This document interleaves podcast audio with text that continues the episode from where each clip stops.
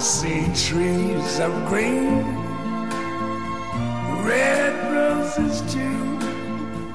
I see them bloom for me and you. And I think to myself,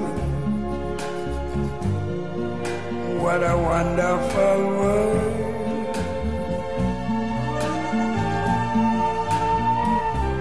Mamma, io non ci credo, non ci credo, non ci credo, non ci credo, ci credo, ci credo.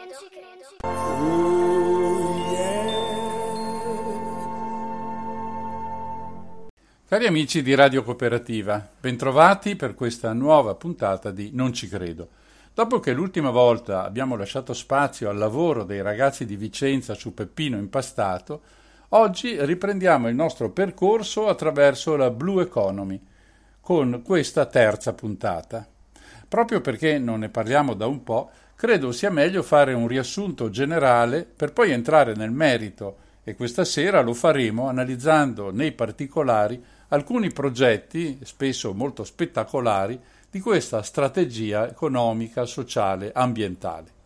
Partiamo dal fatto che la società in cui viviamo non è in grado, o se volete non è più in grado, di porre rimedio al disastro che il suo sviluppo ha provocato. Il discorso si muove sia sulla strada dell'ambiente che su quello economico. Da un lato abbiamo sovraccaricato il nostro pianeta pretendendo enormemente di più di quello che è in grado di offrire, e dall'altro abbiamo basato tutto su un'economia che da diversi anni mostra tutte le sue crepe. Questa trasmissione si occupa di ambiente ed è quindi chiaro che adesso io mi rivolgo preferibilmente, lasciando ad altri, più bravi di me, il compito di raccontarvi perché l'economia occidentale è in crisi e lo sarà probabilmente sempre di più. Non è però un mistero che la fissazione sulla crescita dei consumi, avendo a disposizione solo materie prime a termine, rappresenti un difetto non da poco, anche da un punto di vista logico. Lo stesso modo lineare di progettare la produzione, dalle materie prime al consumo, al rifiuto, quando il prodotto non serve più, è alla lunga perdente.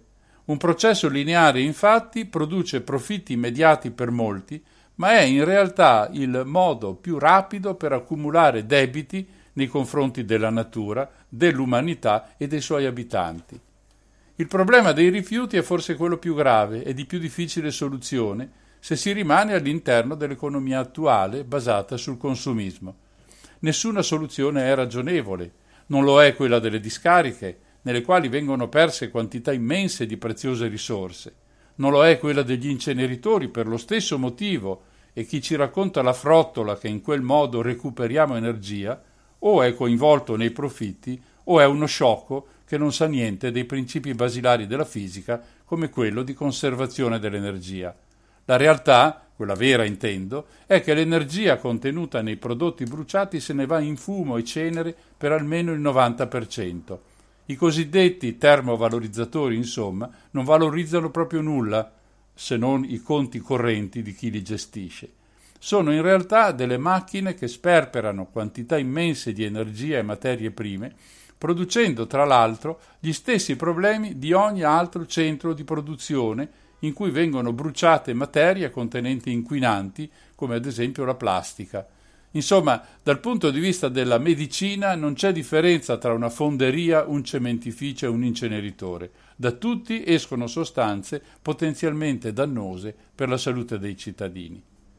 A questa situazione cerca di rimediare la green economy, scegliendo soprattutto di usare fonti energetiche non inquinanti, rinnovabili come il sole o il vento. È una buona prospettiva e non si può negare che questa nuova visione del mondo abbia prodotto risultati considerevoli, se oggi ci sono paesi come la Svezia in cui oltre la metà dell'energia è prodotta con fonti rinnovabili. Se vogliamo trovare un difetto alla green economy, questo sta nella necessità di usare tecnologie sempre più avanzate e come tali sempre più costose. Insomma, per salvare la nostra possibilità di restare su questo pianeta occorre cacciare più soldi. C'è un passaggio nel libro di Gunther Pauli, che è l'autore che ha inventato la Blue Economy, c'è un passaggio, dicevo, che riassume bene, a mio avviso, questa situazione. è quando dice, virgolette, ottenere gli stessi risultati che non si riusciva ad avere in periodo di vacche grasse, quando le cose non vanno per niente bene, è cosa terribilmente complicata. Come si può mai apprezzare la green economy se tutto quello che va bene per noi e per l'ambiente è molto costoso? Si potrà mai apprezzare un'economia in cui tutto quello che danneggia noi e l'ambiente costa poco? È questa l'economia di mercato? Chiuse le virgolette. Ma c'è un altro aspetto da sottolineare a questo proposito, ed è forse quello più importante. Lo sviluppo, in senso consumistico, non ha riguardato il mondo intero. Dal momento che le risorse non potevano e non possono bastare per tutti, c'è stata una divisione delle popolazioni in quelle che avevano tutto, e anche di più, quelle che avevano meno, ed infine quelle che non hanno avuto proprio niente. Questo aspetto, diciamo così, sociale o se preferite etico e morale della nostra società nasce direttamente dal modo in cui essa si è evoluta. Prendiamo un altro esempio. Oggi con alcuni cereali e altre piante facciamo combustibili per i motori delle automobili. In Brasile le macchine non usano quasi mai benzina o gasolio ma alcol ricavato dalle loro immense coltivazioni di cereali come ad esempio il mais. Purtroppo questo porta ad una competizione tra il mais destinato alle automobili e quello destinato alla polenta, con conseguente aumento dei prezzi che diventa pesante soprattutto nei paesi non sviluppati. È un altro caso di una buona idea che tuttavia ha conseguenze che non sono desiderate. E allora arriviamo alla Blue Economy. Potremmo dire che all'inizio ci sono i rifiuti che rappresentano, come detto, l'emblema della nostra società, contro cui la green economy ha innalzato il vessillo del riciclo e del recupero e anche, specie da movimenti come quello della decrescita, della non produzione di beni in eccesso o inutili per la nostra vita di tutti i giorni. Guardatevi attorno nelle vostre case e provate a fare un elenco degli oggetti che sono superflui, il che significa che senza di essi potreste vivere bene lo stesso. Poi contateli, valutateli e pensate a quanto pane e salame avreste potuto comprare al loro posto. La differenza è tra gli elementi che garantiscono la sopravvivenza e quelli che invece non lo fanno. Certo, siamo coinvolti in tutto questo e difficilmente rinunceremo alle comodità eccessive di casa nostra, alla tecnologia che ci permette di accedere alle informazioni o di accendere gli oggetti da remoto e così via. Ma questo non toglie che non sia sbagliato, quando vediamo che miliardi di persone non hanno di che sostenersi. Dunque i rifiuti. La Blue Economy parte da questo presupposto. I rifiuti semplicemente non esistono. Sono solo materie prime che scartiamo perché siamo ignoranti. E se siamo ignoranti allora dobbiamo imparare da chi è migliore. Il miglior produttore in assoluto è la natura, i cui cicli di produzione sono sempre circolari, non sfruttano energie prodotte, ma solo quella del sole, non sprecano risorse, non producono rifiuti. Mai. Questa ultima frase non è esatta, in quanto i rifiuti vengono prodotti, forse potremmo chiamarli scarti di lavorazione, ma essi vengono riutilizzati da qualche altro processo. Ogni ecosistema si è evoluto in modo da diventare autosufficiente, sfruttando quello che ha a disposizione localmente e sfruttando gli scarti di altri ecosistemi. Questo modo di procedere è chiamato economia a cascata, nel senso che gli elementi scartati dall'ecosistema A vengono usati come materie prime dall'ecosistema B, e gli scarti di quest'ultimo sono materie prima per l'ecosistema C e così via. Ecco dunque l'idea di Pauli. Copiamo la natura, scopriamo le leggi fisiche, chimiche e biologiche che essa utilizza e applichiamole nella nostra società. Sfruttiamo gli scarti, o se volete i rifiuti, di un processo di lavorazione A come materie prime per un altro processo B, esattamente come avviene in natura. La Blue Economy non li chiama né rifiuti né scarti, li chiama nutrienti, e in questo termine c'è molto della filosofia di questa strategia. Gunther Pauli ha fondato l'associazione Zeri, in cui centinaia, forse migliaia di tecnici, professionisti, imprenditori, scienziati cercano di trovare la strada per applicare alla realtà i progetti studiati a tavolino e recuperati dall'immenso mondo della natura. È stato fatto per alcune centinaia di essi, molti dei quali sono realtà che riducono drasticamente l'impatto della società sull'ambiente e frequentemente lo azzerano proprio. Ma sono anche processi che producono profitto per chi ha investito e una grande quantità, molto grande, di posti di lavoro. Nell'ultima puntata abbiamo visto di sfuggita alcuni esempi, oggi ne vedremo degli altri che analizzeremo più a fondo e, ne sono certo, rimarrete stupiti e affascinati da quelle che non ho paura a chiamare avventure fiabesche.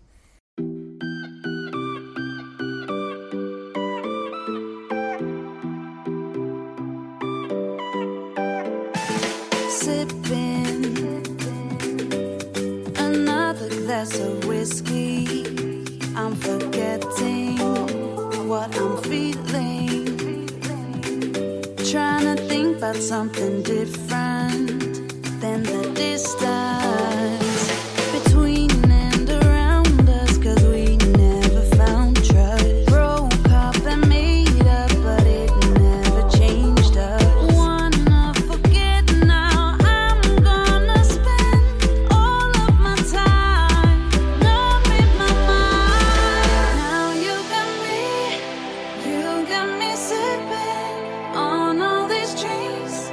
It's got me drifting. You got me. Oh, you got me sipping. Oh, you got me sipping. Ooh, you got me sipping, baby.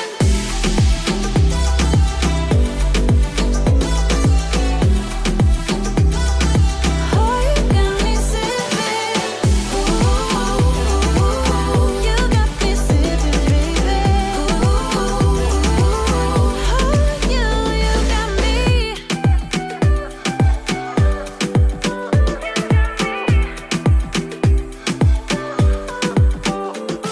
I'll pour me another to help me recover, 'cause that's all I know how to do. To numb all the pain when it gets to my brain, but I'm sober to the past we once knew. Now you got me sipping on all these dreams. It's got me drifting. You got me. Oh, you got me sipping. Oh, you got me sipping. Ooh, you got me sipping, baby. Oh, you got me.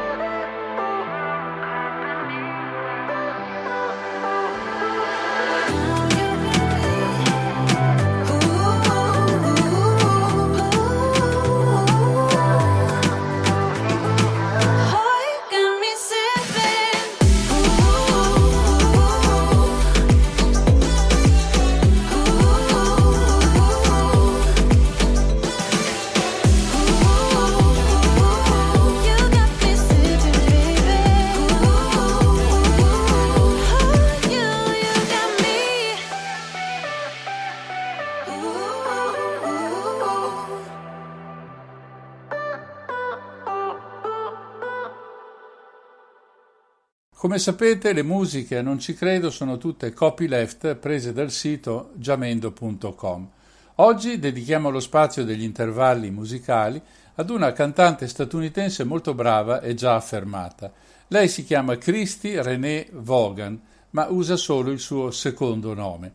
Ha lavorato con molti artisti importanti nell'ambito della musica pop ed ha recentemente realizzato un CD sui segni zodiacali. Bellissima voce, begli arrangiamenti, grazie anche al marito e compagno d'arte Matt Naylor. Questa è una storia che ho già raccontato, ma vale la pena di ripeterla perché è la più eclatante della Blue Economy. È una di quelle storie di uomini e di donne, che hanno saputo prendere quello che di buono il pianeta è ancora in grado di offrire e di aumentarne la portata, condividendolo con tutto il popolo della zona in cui queste persone, queste associazioni o queste aziende operano. Di azioni positive in questo senso possiamo contarne moltissime, spesso però non arrivano alle orecchie della gente comune. o perché è meglio che non si sappia che ci sono modi alternativi a quello delle multinazionali di far girare l'economia, o perché sono confinate in zone del mondo che non hanno lo stesso appeal degli stati che ci sono vicini. Ed è sicuramente più semplice parlare delle partite di calcio sospese che dei vantaggi che un'idea, per geniale che sia, sa produrre. La storia che sto per raccontarvi si svolge in Colombia e ha come protagonista un discendente di emigranti veneti, di Belluno per la precisione. Lui si chiama Paolo Lugari e questa avventura, perché di una incredibile avventura si tratta, comincia alla fine degli anni '60. Un giorno il giovane Paolo, in compagnia di suo padre, sta costeggiando il fiume Orinoco, un corso d'acqua molto importante, il secondo per portata dell'America Latina. Attraversa la Colombia e il Venezuela e finisce la sua corsa nell'Oceano Atlantico, un po' più a sud di Trinidad e Tobago. Il terreno sul quale cammina Paolo è di quelli aridi, molto acidi, privi di acqua potabile, una specie di savana. A nessuno verrebbe in mente di fermarsi proprio là. Che ci stai a fare? Eppure quel pazzo di Lugari chiede alle autorità locali se il terreno è in vendita e quanto costa. Ovviamente il prezzo è coerente con la qualità della terra, sono solo $6 all'ettaro, molto meno del pane o di una qualunque altra merce vi possa venire in mente. Così ne compra una bella fetta, con in testa una visione: trasformare quella landa deserta e inabitabile in un luogo da sogno pieno di alberi e di vita, con pozzi e falde piene d'acqua e coltivazioni ovunque. A questo punto, chiunque segua questo racconto si aspetta che il nostro bravo Paolo si svegli tutto sudato, scuota la testa e se ne vada per la sua strada, maledicendo il caldo, la siccità, la polvere, le zanzare e questo stranissimo sogno. Ma non è così. Si tratta di una storia vera, che ha dell'incredibile, questo sì, ma che è certificata da cima a fondo. Dunque, il visionario Paolo decide di mettersi all'opera. Qual è la prima mossa da fare? È sicuramente quella di piantare degli alberi e lasciarli crescere. Lui sa che creare delle zone d'ombra potrebbe cambiare anche il clima in quella zona. L'ombra renderebbe il terreno più fresco e la differenza di temperatura a qualcosa potrebbe portare. Se ci pensate, è come andare a ritroso nel tempo, sovvertire completamente il ciclo della vita altrove, dove il cambiamento del clima trasforma terreni fertili in terreni desertici o quantomeno secchi e aridi. Forse ha avuto ragione Gabriel García Márquez a chiamare Paolo Lugari l'inventore del mondo. Ma torniamo alla sua storia e vediamo cosa ha combinato questo ecologista colombiano. Chiama a raccolto un gruppo di studiosi, professori, tecnici, agronomi e li ascolta. Il risultato finale, che oggi chiunque può ammirare, si chiama Las Gaviotas, letteralmente i gabbiani, ed è una foresta rigogliosa, ricca di vita, di attività, che hanno davvero dell'incredibile.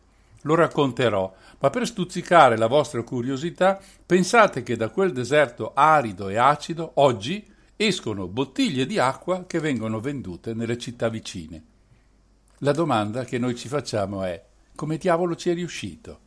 Siamo talmente abituati ad assegnare alla moderna tecnologia i risultati straordinari che ogni giorno leggiamo sui giornali specializzati che pensiamo a quale investimento abbia dovuto fare Lugari in apparecchiature, tecnici, scienziati e così via.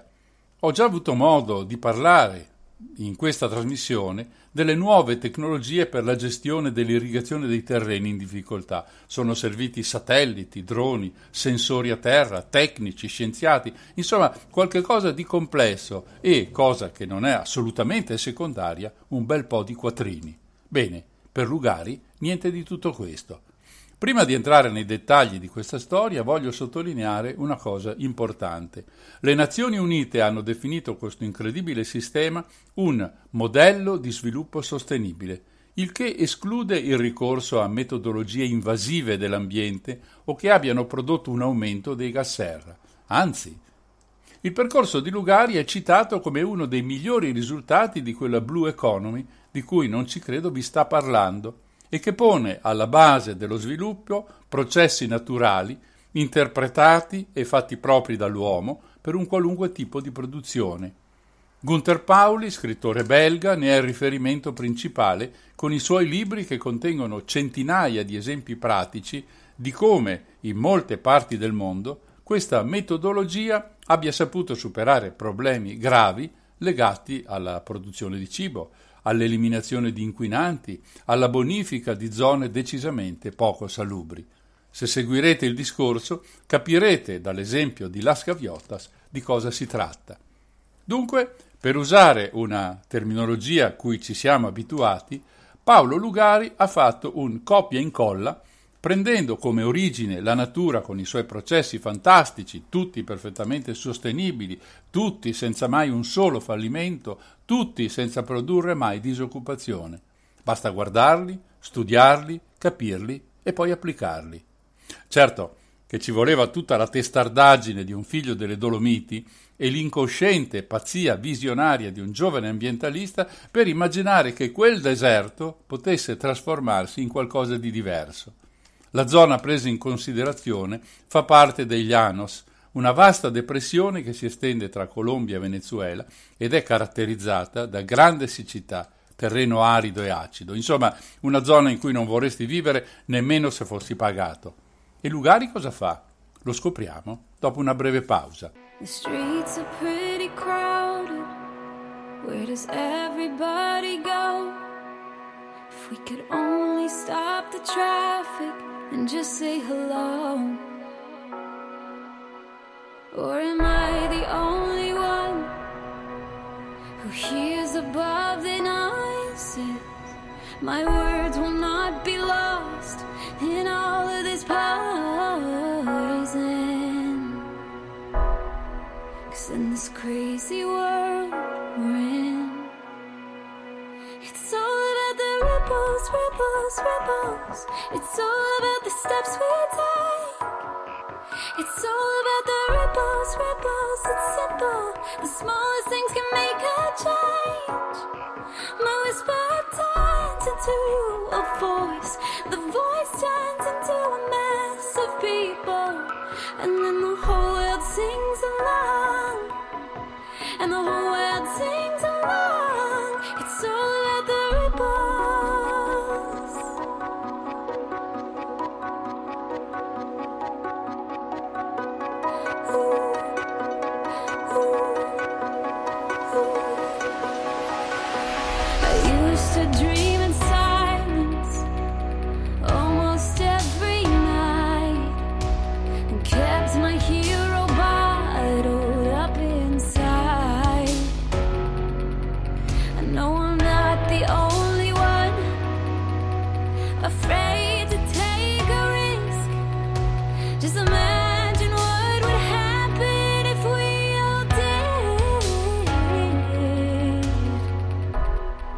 We gotta let the waves begin. It's all about the ripples, ripples, ripples. It's all about the steps we take. It's all about the ripples, ripples. It's simple. The smallest things can make a change. My whisper turns into a voice. The voice turns into a mass of people. And then the whole world sings along. And the whole world sings along. It's all about the ripples.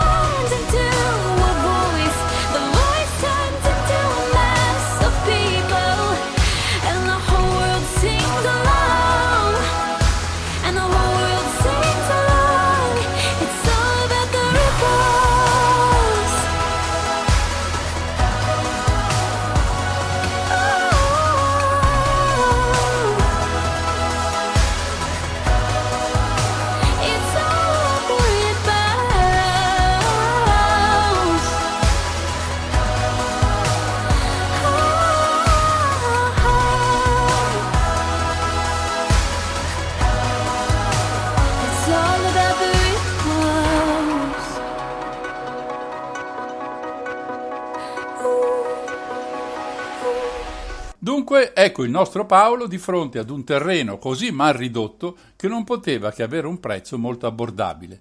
Come detto, si parla all'epoca, il progetto parte ufficialmente nel 1971, di circa $6 all'ettaro. Non che Lugari possa permettersi molto, ma interviene un professore della più antica università colombiana e membro di quel club di Roma di cui tante volte ho parlato qui a Non ci credo. Il professore è Mario Calderón Rivera, umanista, grande personaggio colombiano, morto a 81 anni nel 2014. È lui a finanziare l'acquisto dei terreni, forse avendo anch'egli una visione un po' pazza del progetto di Paolo Lugari. Certo che, a pensarci, all'inizio c'è da farsi cadere le braccia, perché nessuna delle colture messe a dimora riesce a resistere, niente di niente, troppo sole, niente acqua, un disastro. E per di più, come già detto, un terreno molto acido, qualsiasi cosa si pianti muore. Poi, quasi per caso, la soluzione. Un agronomo venezuelano suggerisce a Paolo Lugari di piantare un albero particolare, un pino, il Pinus caribea, che attecchisce, ma quell'albero non porta nessun vantaggio, non ha un ruolo che possa far pensare alla produzione di cibo o di qualsiasi altra sostanza da destinare al commercio. Poi, però, le osservazioni fanno notare qualcosa di molto strano. Tra tutti i pini piantati, qualcuno cresce più in fretta di altri. Sono quelli alla base dei quali cresce un fungo, il Pisolithus tinctorius. Un caso? O forse no? Sembra che ci sia una specie di scambio di favori tra i funghi e le radici delle piante. Se cercate sul vocabolario il termine micorriza, troverete definizioni piuttosto complicate. La Treccani, per esempio, dice «combinazione strutturale e funzionale del micelio di un fungo con la radice di una pianta». Che cosa significa? Il fungo si preoccupa di recuperare dal terreno acqua e sali che fornisce alle radici della pianta. Questa cede al fungo i carboidrati che riesce ad elaborare. Micorriza, infatti, è composto dalle parole greche micos fungo e riza radice. Si tratta di una specie di catena di montaggio che funziona alla perfezione. E questo è quello che avviene anche a Las Gaviotas, tra il Pisolithus e il Pinus caribea. Sembra una storia incredibile, per cui cerchiamo di capire meglio cosa è successo. È lo stesso Paolo Lugari a raccontare questa storia, la storia della sua piantagione di pini. Cominciamo dai semi del pino tropicale, raccolti in due foreste, in quella di Moschitia, che si estende tra Nicaragua e Honduras, e in quella Maya del Petén, in Guatemala. Ma il risultato è pessimo, le piante non attecchiscono e dopo poco muoiono. Un anno dopo Pietro Lugari torna nella foresta Moschitia e osserva che ci sono alcune piante che sono nettamente più vigorose delle altre. Sono quelle, appunto, circondate alla base da funghi. Così Pietro raccoglie non solo le sementi dei pini, ma anche le spore dei funghi che finiscono sottoterra assieme alle sementi delle piante. Ed ecco il miracolo fatto dalla natura. Bastano pochi anni per trasformare 8.000 ettari di terreno arido in un giardino di pini. Il risultato è molto più straordinario di come sembra e si fa fatica a credere che stiamo parlando della realtà e non di un romanzo di fantascienza. In effetti, però, l'unione simbiotica tra queste due specie, il fungo e il pino, non solo ha garantito la sopravvivenza del 92% delle sementi, quindi di quasi tutte, ma ha addirittura cambiato le caratteristiche fisiche della regione. Va anche tenuto presente dove ci troviamo. Ci troviamo nel tropico del tropico, per usare un'espressione di Lugari, dove i raggi del sole sono a picco durante tutto l'anno e quindi dove appare difficile per le piante crescere e sopravvivere. Evidentemente il nutrimento garantito dal fungo consente alla pianta di raggiungere in fretta la sua maturità. Il resto è una concatenazione di effetti meravigliosi. La foresta che si è sviluppata protegge con la sua ombra una zona molto estesa, che risulta così protetta dai raggi ultravioletti del sole.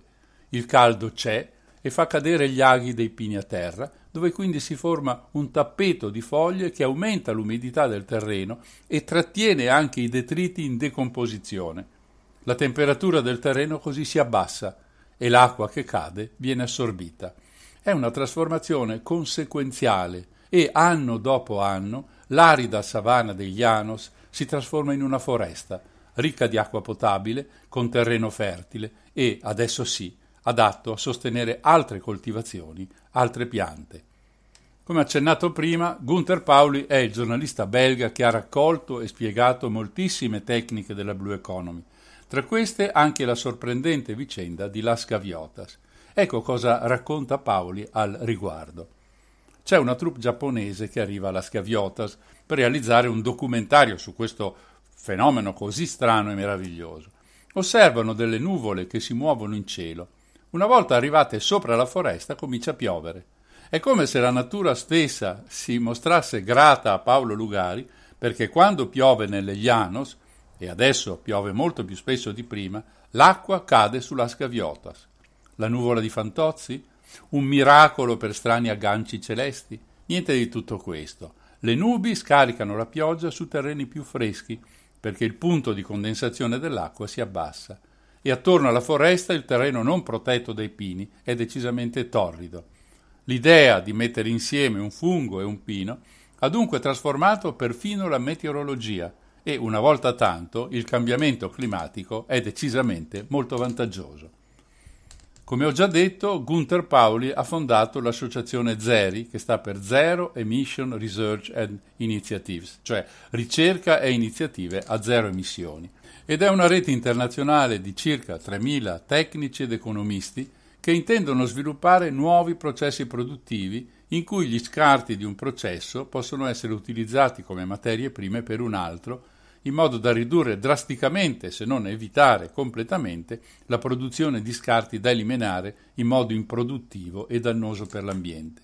Lo slogan è: l'obiettivo è lo zero, zero incidenti, zero sprechi, emissioni zero.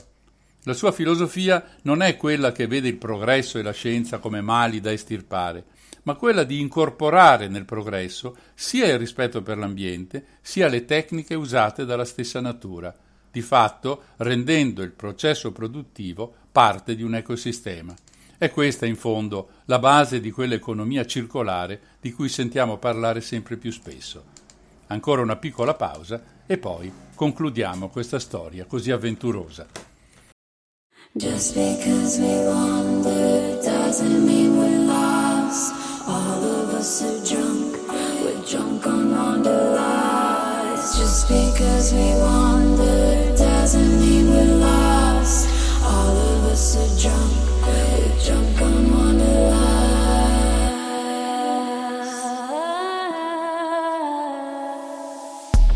Star kissed, green eyes, boundless, deep skies, warm lips, high tide, chill down my spine. Where we go, where we go, we throw it all away.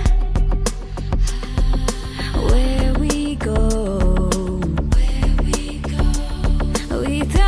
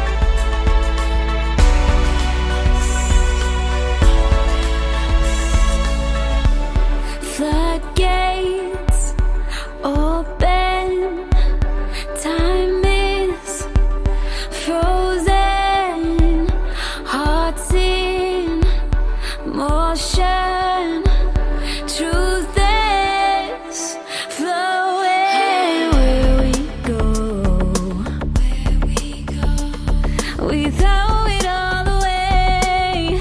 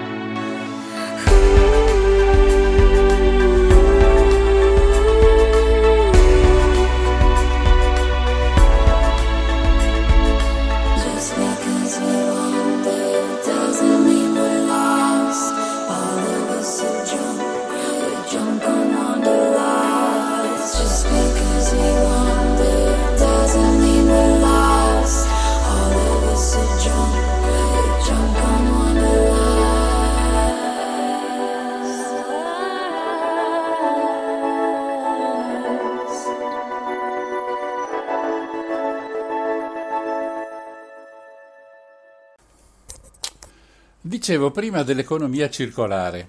L'idea geniale di Paolo Lugari è un esempio dei più classici di questa filosofia.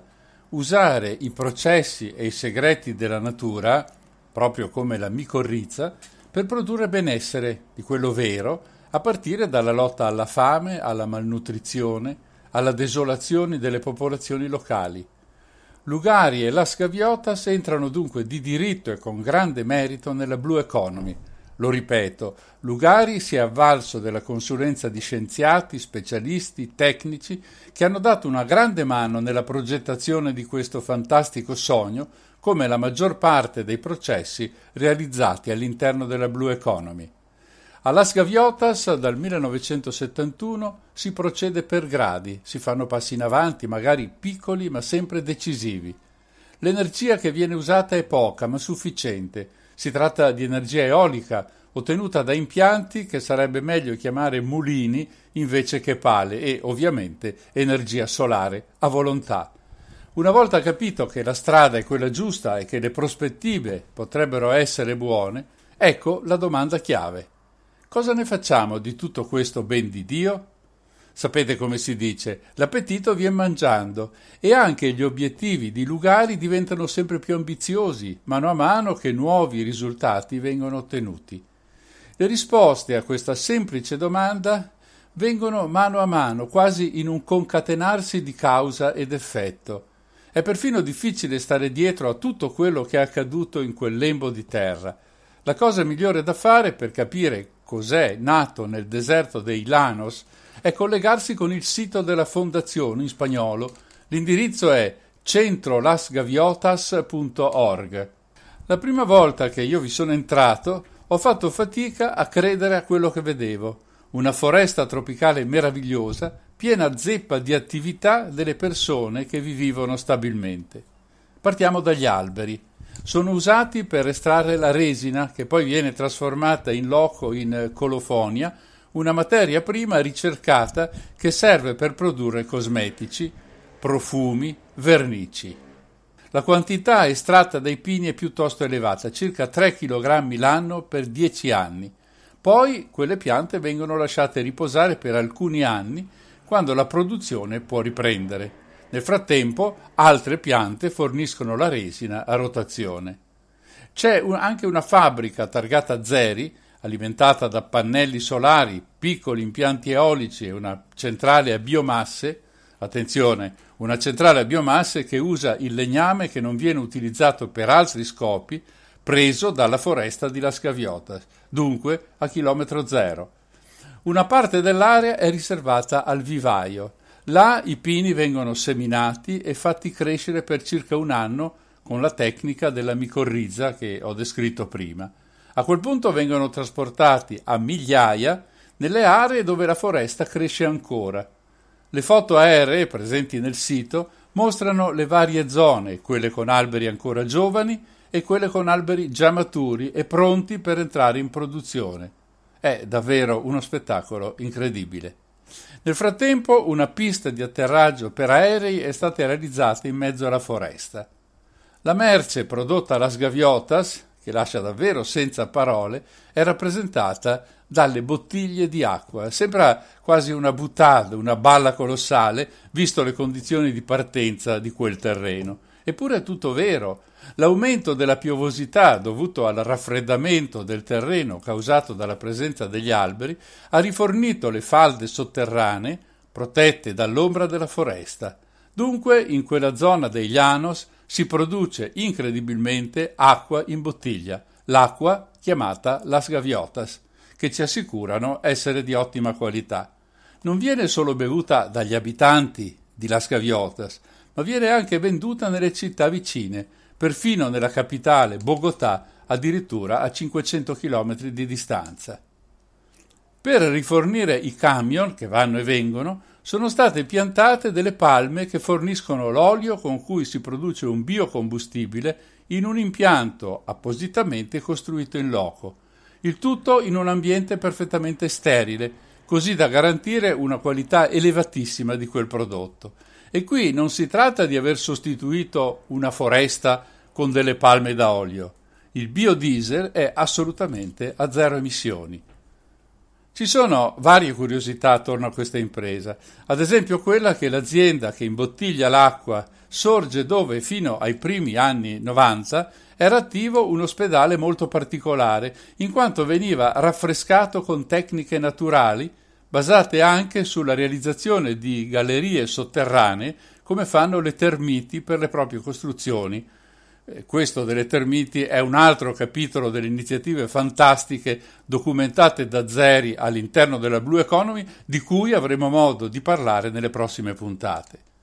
Poi la politica sanitaria colombiana ha portato per questioni burocratiche alla chiusura di quella struttura medica, ma le sale sterili sono rimaste, solo che adesso servono ad altro.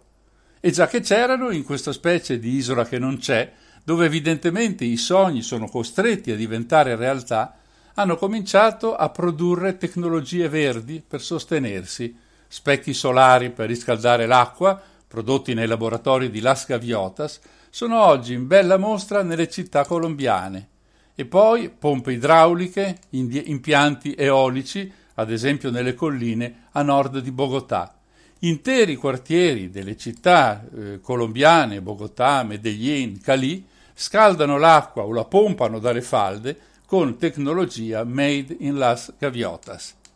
Pescicoltura e allevamento di capre completano il cerchio. Tutto questo consente, oltre che di tutelare l'ambiente, di produrre in modo completamente sostenibile, assorbire anidride carbonica come quella prodotta da un paio di nazioni industrializzate dell'Europa, ridurre la deforestazione e le aree di siccità, procurare da bere e mangiare a centinaia di migliaia di persone, così è stimato l'indotto colombiano, aver indicato una strada per iniziative simili che si stanno già sviluppando in altre aree del mondo.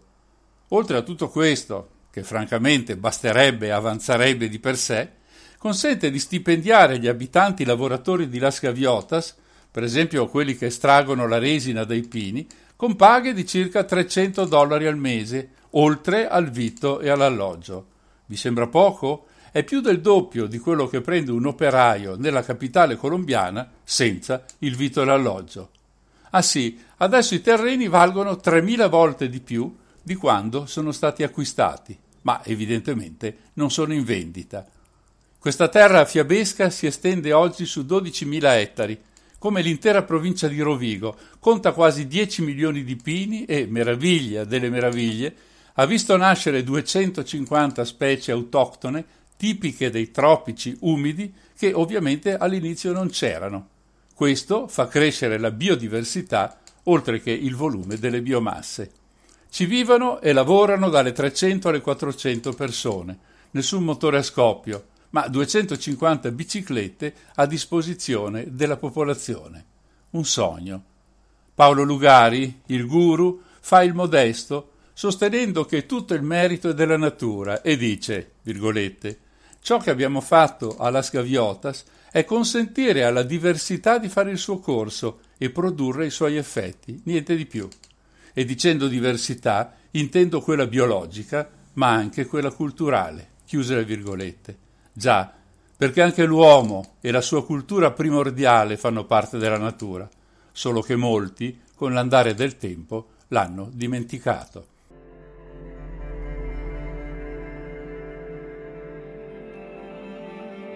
Put down that magazine, you read it so obsessively, you can't see clear anymore. You get so twisted up, thinking you're not good enough. Your head and heart have gone to war. And I know that it's hard, ignoring all the scars, to look into the mirror and really see yourself. If I could just show you myself. You are beautiful.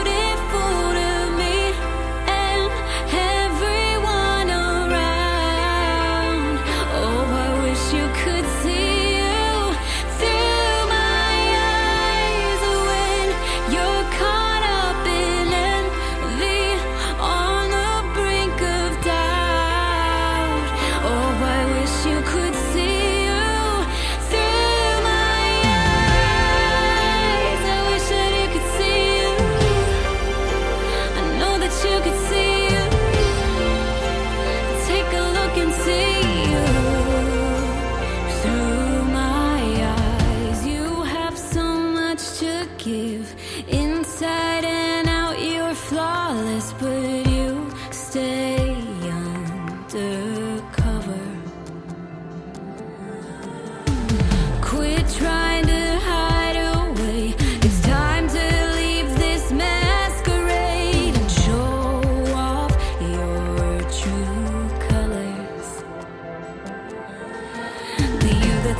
heart is like a work of art.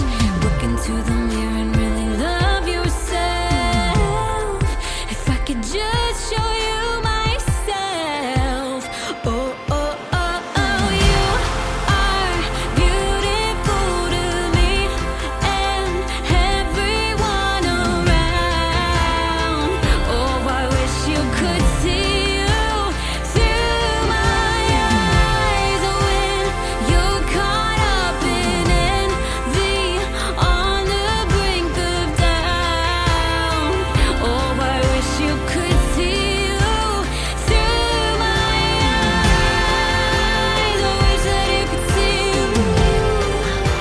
I wish that you could see you. I know that you could see you. Oh, take a look and see you through my eyes. Wherever you go, I always go. You're never alone through my eyes. Wherever I go, you always go. We're never alone.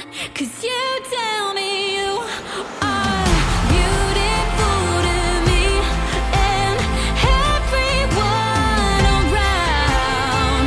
Oh, I wish you could see you through my eyes when you're caught up in envy. Throw away the down. Oh, I wish you could see you through my eyes.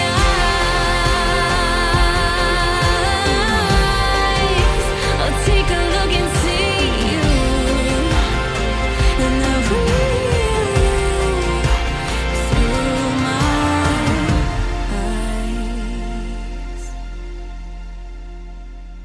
I love you. Dal Sud America ci spostiamo adesso in Africa per capire come la Blue Economy è intervenuta nel tentativo di sanare i due problemi più gravi, la sicurezza alimentare e la sopravvivenza da malattie. Vicino alla Nigeria c'è il piccolo stato del Benin, meno di 9 milioni di abitanti, superficie pari ad 1/3 di quella italiana. La capitale è Porto Novo, con 150.000 abitanti. Qui è nata, nel 1985, l'idea che ha portato alla realizzazione del Songhai Center, gestito da un prete domenicano, Godfrey Nzamujo. Obiettivo: risolvere il problema della fame in Africa. Direte, niente meno? E quando mai potrà riuscirci?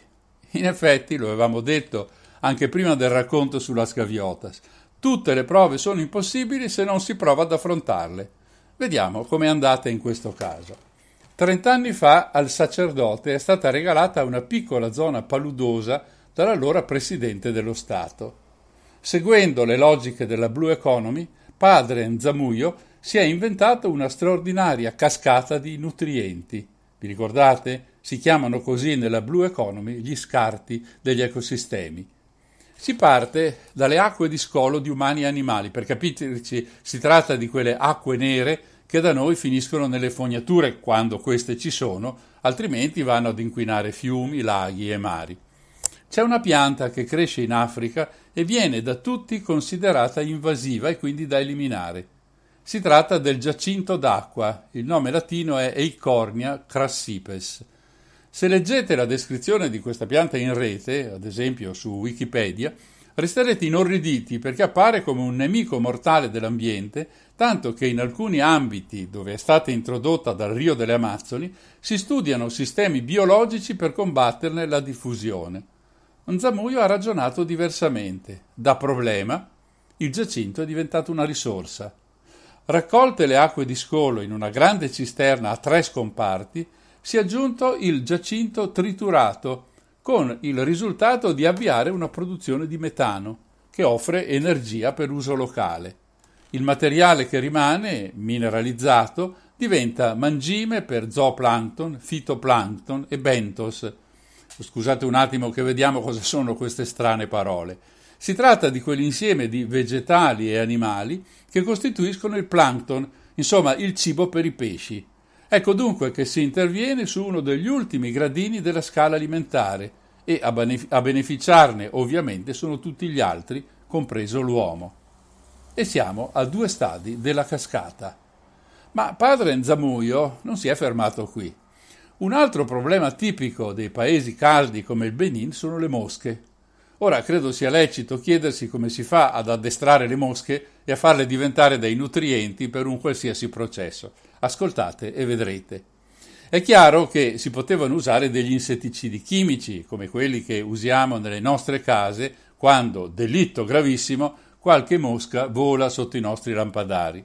Ma in un ambiente adibito alla produzione alimentare, che ambiva alla etichettatura biologica, proprio non si potevano liberare prodotti di quel genere. Serviva un'altra genialata che la Blue Economy ha messo a disposizione. Gli scarti che diventano nutrienti questa volta sono quelli dei mattatoi della zona. Si tratta di materiali che nessuno utilizza né per mangiare né per altro. Vengono raccolti in una zona apposita dove centinaia di quadratini di cemento profondi 20 cm sono circondati da canali popolati da carpe. L'area viene ricoperta con un'enorme rete, molto sottile, di modo che gli uccelli non riescano a passare. Chi può passare sono invece le mosche, che si trovano davanti un banchetto al quale non sanno resistere. Depositano le loro uova nelle carni e così quella zona diventa un vero e proprio allevamento di larve con una produttività straordinaria di circa 1 tonnellata di larve al mese. Si cosparge di acqua il tutto facendo affiorare le larve che galleggiano e possono così essere recuperate. La domanda adesso diventa: cosa ce ne facciamo di 1 tonnellata di larve di mosca al mese? Le risposte sono più di una. A livello locale vengono date alle carpe e alle quaglie, che vengono così allevate senza mangimi chimici o schifezze così frequenti nei nostri allevamenti. Le uova delle quaglie e i pesci sono diventati un emblema per battere in quella zona la fame e per garantire una sicurezza alimentare. Ho però detto più volte che la Blue Economy vuole essere un'economia a tutto tondo e produrre profitti a chi si lancia in queste iniziative, così, come si dice, romanzesche. In effetti, il potenziale economico maggiore delle larve sono i loro enzimi, che possiedono proprietà medicinali soprattutto per la cicatrizzazione delle ferite. Ma come si fa a estrarre questi enzimi da larve che devono rimanere vive per essere poi mangiate da quaglie e da pesci? Anche qui la soluzione è semplicissima. Le larve rigurgitano se immerse in acqua salata. Basta raccogliere il rigurgito e il gioco è fatto. La terapia a base di larve è approvata da tutti i governi nel mondo, specialmente per pazienti diabetici. Effetti nel mondo? Beh, direi proprio di sì. A nord di Città del Capo, in Sudafrica, David e Jason Drew hanno raccolto milioni di dollari per replicare l'iniziativa di Songhai. Oggi dirigono un'azienda, la AgriProtein, che nel 2014 ha superato come produzione Songhai. Potete, se volete, visitare il loro sito agriprotein.com. Non spaventatevi, ad accogliervi nella home page ci sono sciami di mosche. In fondo è da questo insetto che tutto è cominciato. La stessa Università di Bogotà in Colombia sta seguendo questa strada sotto la guida del professor Hilderman Pedraza Vargas. 12 di nuove imprese sono state aperte nel 2015. Facendo una proiezione, secondo l'associazione Zeri, questa attività potrà produrre solo in Africa più di 500.000 di posti di lavoro. Ah sì, l'ultima cosa. A Songhai, al di là della zona di produzione, non vola una mosca.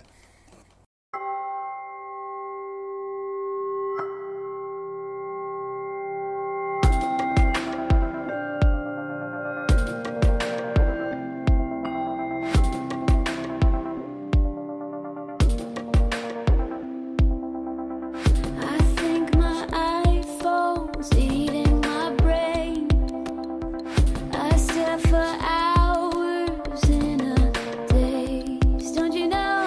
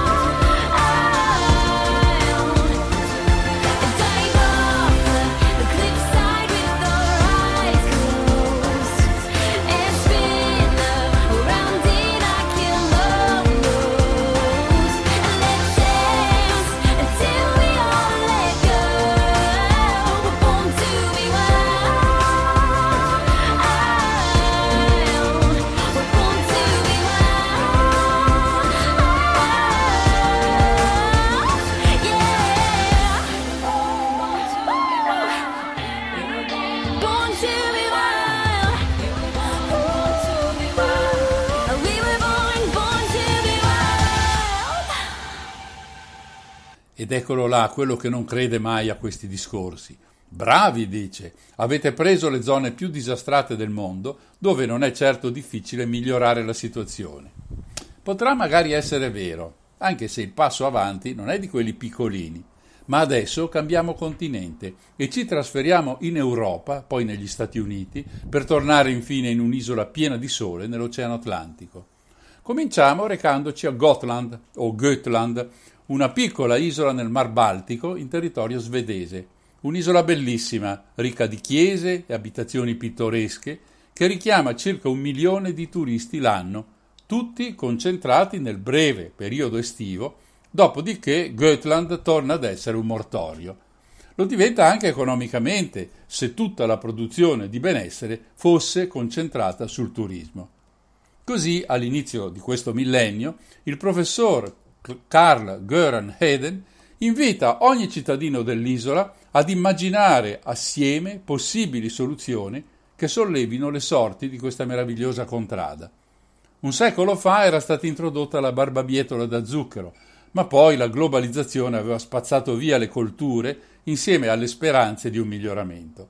L'agricoltura non è incentivata per niente, fatta eccezione per le carote, ma carote speciali, dal gusto sopraffino grazie al pH del terreno, molto alto, decisamente alcalino, che come sapete è il contrario di acido. I problemi della produzione di carote sono di duplice natura. Da un lato i trasporti, essere in mezzo al Mar Baltico pone evidentemente qualche difficoltà. E poi c'è la questione delle dimensioni del prodotto. Spesso parte del raccolto viene perduto perché le carote non sono conformi alla rigida normativa sulle loro dimensioni. Ed è qui che interviene un banchiere locale, un certo Hakan Alsten, particolarmente goloso di torta di carote. La cittadinanza è chiamata a partecipare alla definizione della migliore ricetta possibile per la torta più squisita. Il dolce viene surgelato appena sfornato e può viaggiare dappertutto. Oggi le torte di Gotland hanno un enorme mercato non solo in Svezia, ma viaggiano oltre confine fino in Asia. Nei primi 5 anni di attività i posti al forno locale sono passati da 5 a 30. E non è tutto qui. Occorre fare in modo di sfruttare l'intero raccolto. Ingve Andersson ha dei soldi da parte e li investe nella progettazione e nella realizzazione di un centro di calibrazione delle carote. Magari vi farà ridere gestire un prodotto agricolo come i tondini di ferro di un'acciaieria, ma l'idea funziona. Adesso quasi tutto il raccolto può essere utilizzato alla faccia di lunghezza, rotondità e diametro. Così anche le carote più piccole hanno avuto il loro momento di gloria. Sono state mandate sul mercato come carote baby, raccogliendo consensi e quindi introiti.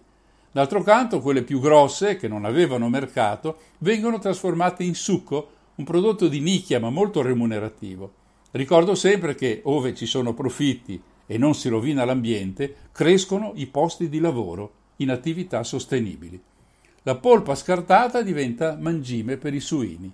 Ecco che ci risiamo con la cascata dei nutrienti, non vi pare? Ma sapete come si dice, l'appetito viene mangiando e il passo successivo è quello di mettere sul mercato i prodotti per 12 mesi l'anno e non solo nel periodo di maturazione delle carote. Per questo serve un magazzino con temperature attorno a 0 gradi e per mantenere questa temperatura serve una grande quantità di energia. Il nostro amico Anderson allora si assume il rischio di alimentare lo stabilimento con la sola energia eolica. È la mossa vincente. Torte, carote, baby, succo viaggiano da un capo all'altro del mondo e la spesa per gli impianti sono presto ammortizzati. Inoltre i posti di lavoro passano a 250, che per la piccola isola in mezzo al Mar Baltico non è davvero un risultato da poco. Questo è ovviamente un esempio diverso dai precedenti. Qui non si tratta di salvare popolazioni dalla morte per fame o malattie, si tratta di fare affari, ma questi affari seguono le regole precise della Blue Economy. Le risorse sono locali, alla portata, non hanno bisogno di far arrivare petrolio dall'Oriente o di scavare pozzi per cercare il gas di scisto. È la natura che offre la materia prima. All'uomo basta sviluppare un'idea semplice, guardare quelle carote da un altro punto di vista che non sia quello tradizionale della Brown Economy e il gioco è fatto. Ora, che gli abitanti di Gotland siano un pochino dei pionieri è dimostrato dal fatto che questa non è l'unica genialata, anche se certamente la più clamorosa. Un'altra è la combinazione di pane e birra. La fabbrica di birra locale offre un'ottima birra, ma i residui dei cereali utilizzati per la lavorazione non vengono buttati via. Vengono inviati al forno locale, che li usa per fare il pane. Un caso unico? No, è soltanto il primo, perché questo sistema è stato emulato dozzine e dozzine di volte dai produttori di birra in Giappone, negli Stati Uniti, in Germania. Gesundheit, Prosit, Cin Cin.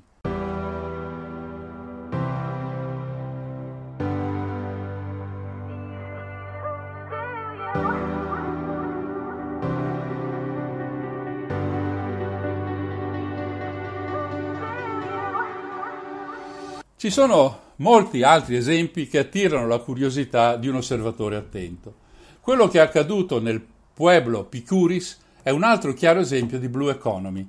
Siamo negli Stati Uniti, in New Mexico. I Pueblo sono piccole comunità, il Picuris conta meno di 100 abitanti, che vivono con tradizioni ancestrali ben radicate.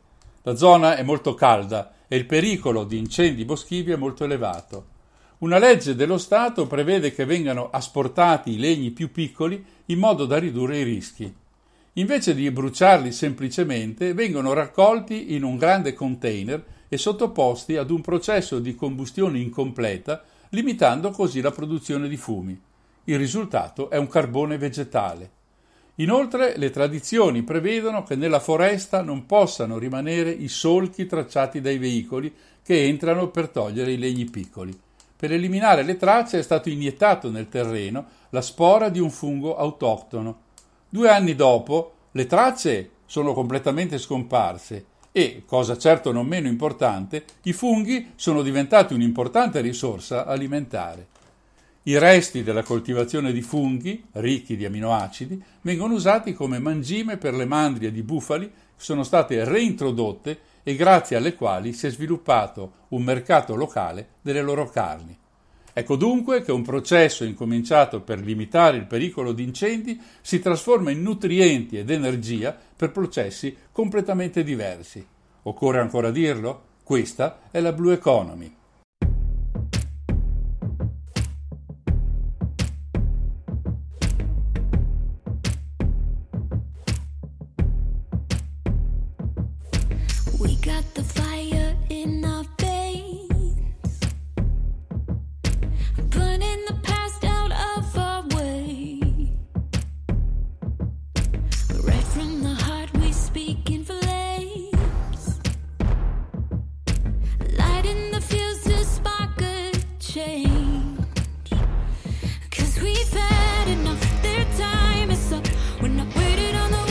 Change for us, we will disrupt, it's been corrupt too long.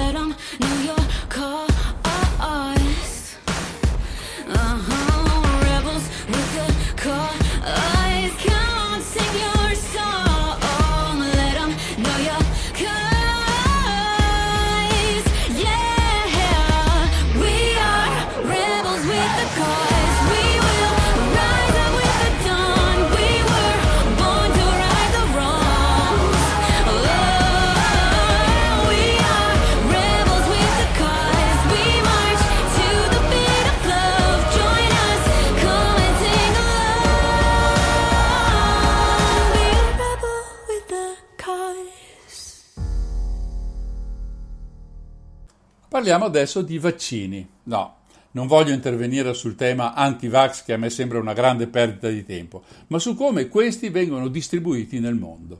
I vaccini escono dai laboratori dei ricercatori. Molti di essi hanno avuto grande successo, riuscendo a debellare malattie che facevano milioni di vittime.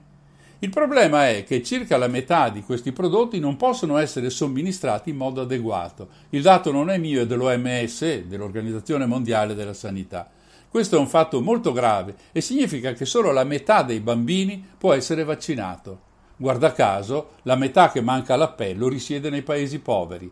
Se guardiamo al mondo sviluppato sia tecnologicamente che soprattutto economicamente, possiamo contare circa 6.000 frigoriferi ad alimentazione solare nei centri di somministrazione. Dunque, per mantenere costantemente fredde quelle provette, occorre un investimento considerevole, diciamo circa $6.000 l'uno, che fanno in totale qualcosa come più di $35 milioni.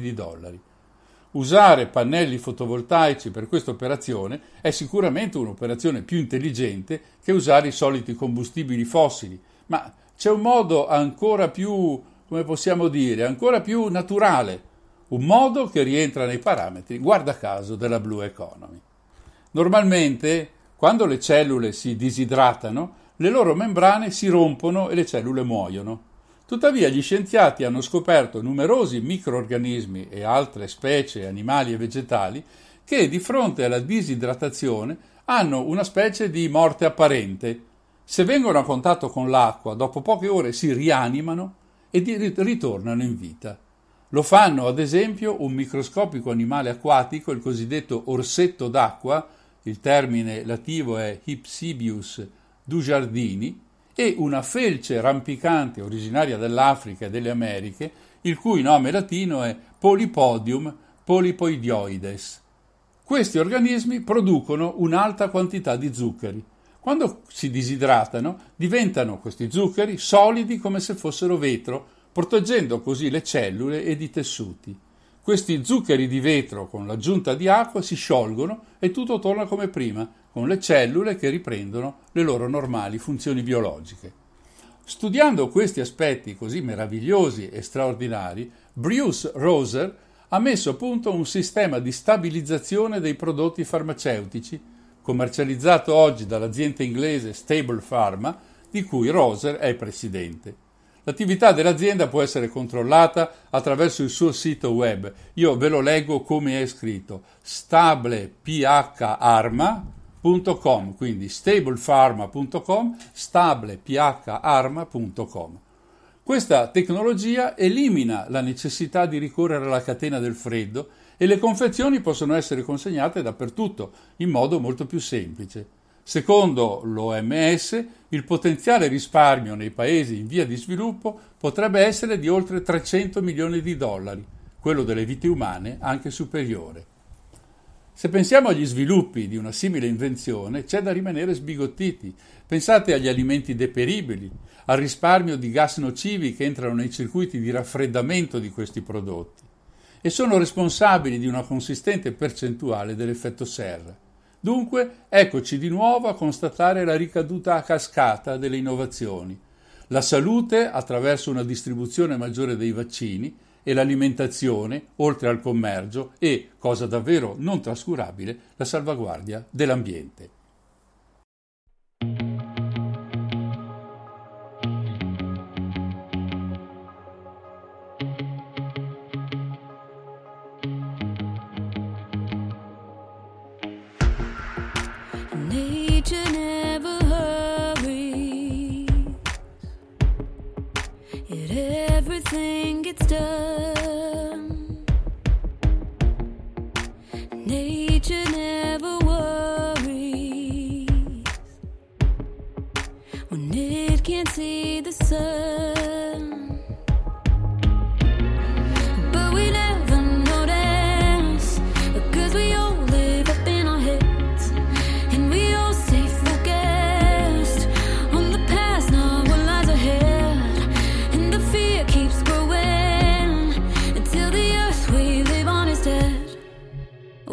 Instead, we stop and smell the roses.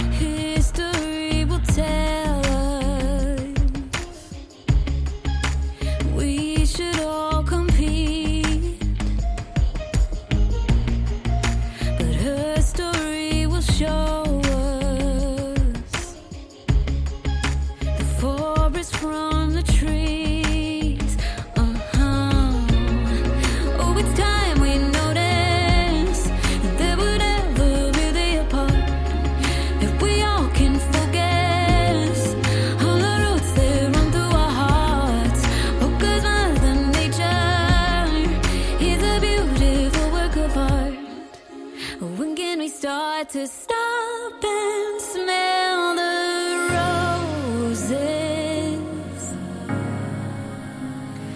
Breathe in, breathe out, breathe in and feel the moment.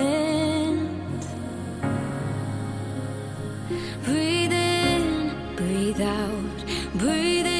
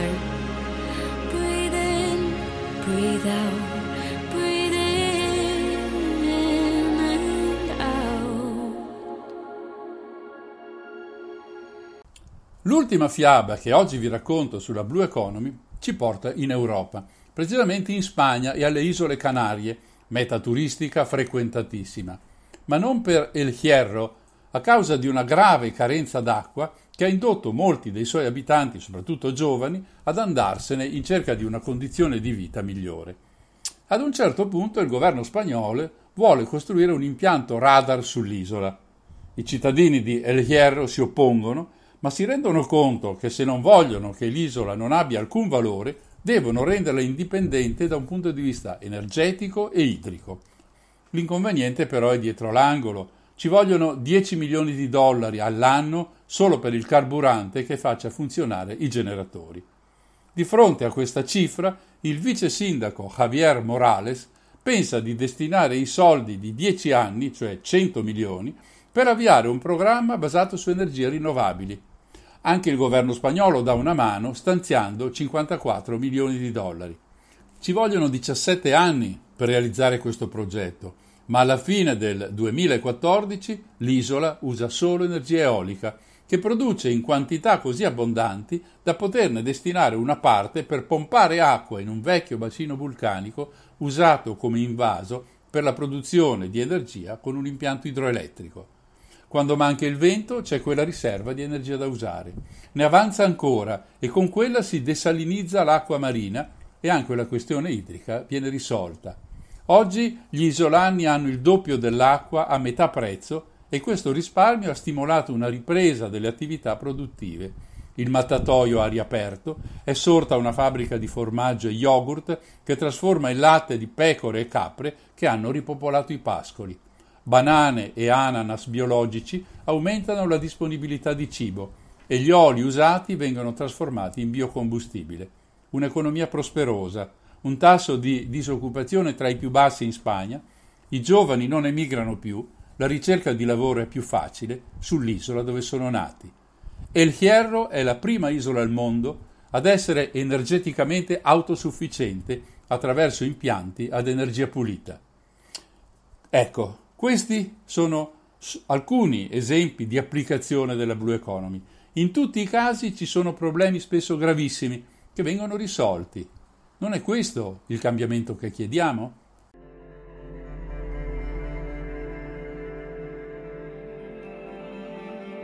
Put down that magazine, you read it so obsessively you can't see clear anymore. You get so twisted up, thinking you're not good enough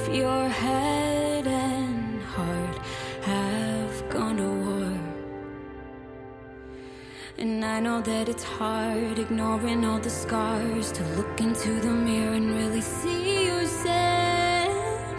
If I could just show you myself. You are beautiful to me and everyone around. Oh, I wish you could see.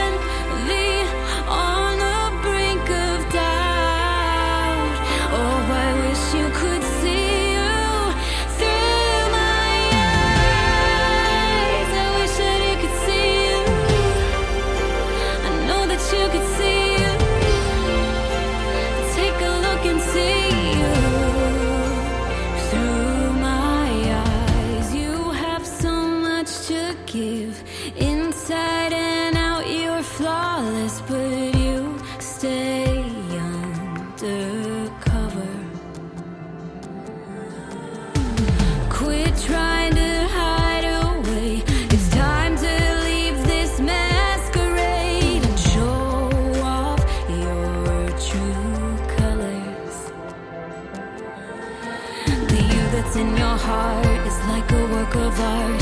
Look into the mirror and really love yourself. If I could just show you myself.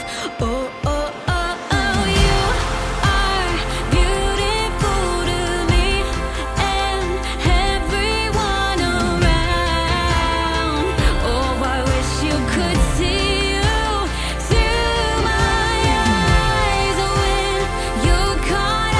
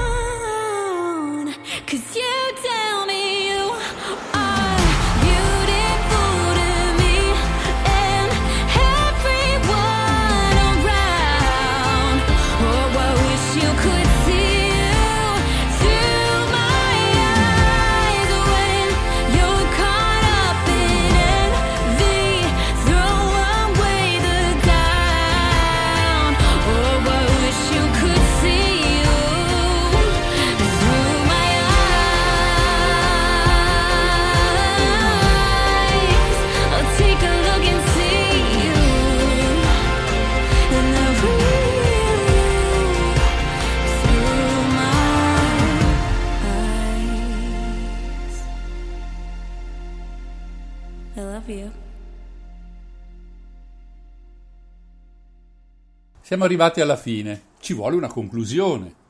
Quello che posso dire è che queste storie non arrivano da un libro delle fiabe o dei desideri nascosti di qualche scrittore ricco di fantasia. Sono reali, vere, realizzate e controllabili, e soprattutto sono una piccolissima parte delle circa 200 storie analoghe che potremmo raccontare. Alcune le analizzeremo nelle prossime puntate di Non ci credo. Per ora ci fermiamo qui. L'appuntamento in diretta è tra 15 giorni, mentre la replica della trasmissione del martedì va in onda tra due domeniche alle 16.50. Adesso restate su questa frequenza, tra poco una nuova puntata di Infinitamente Blues. Questa sera parleremo di donne italiane e di jazz. Un appuntamento da non perdere, come sempre. Vi aspetto con Silvia alle 22.30. Da Mario, il solito affettuoso saluto. There's no need for drowning in the pain.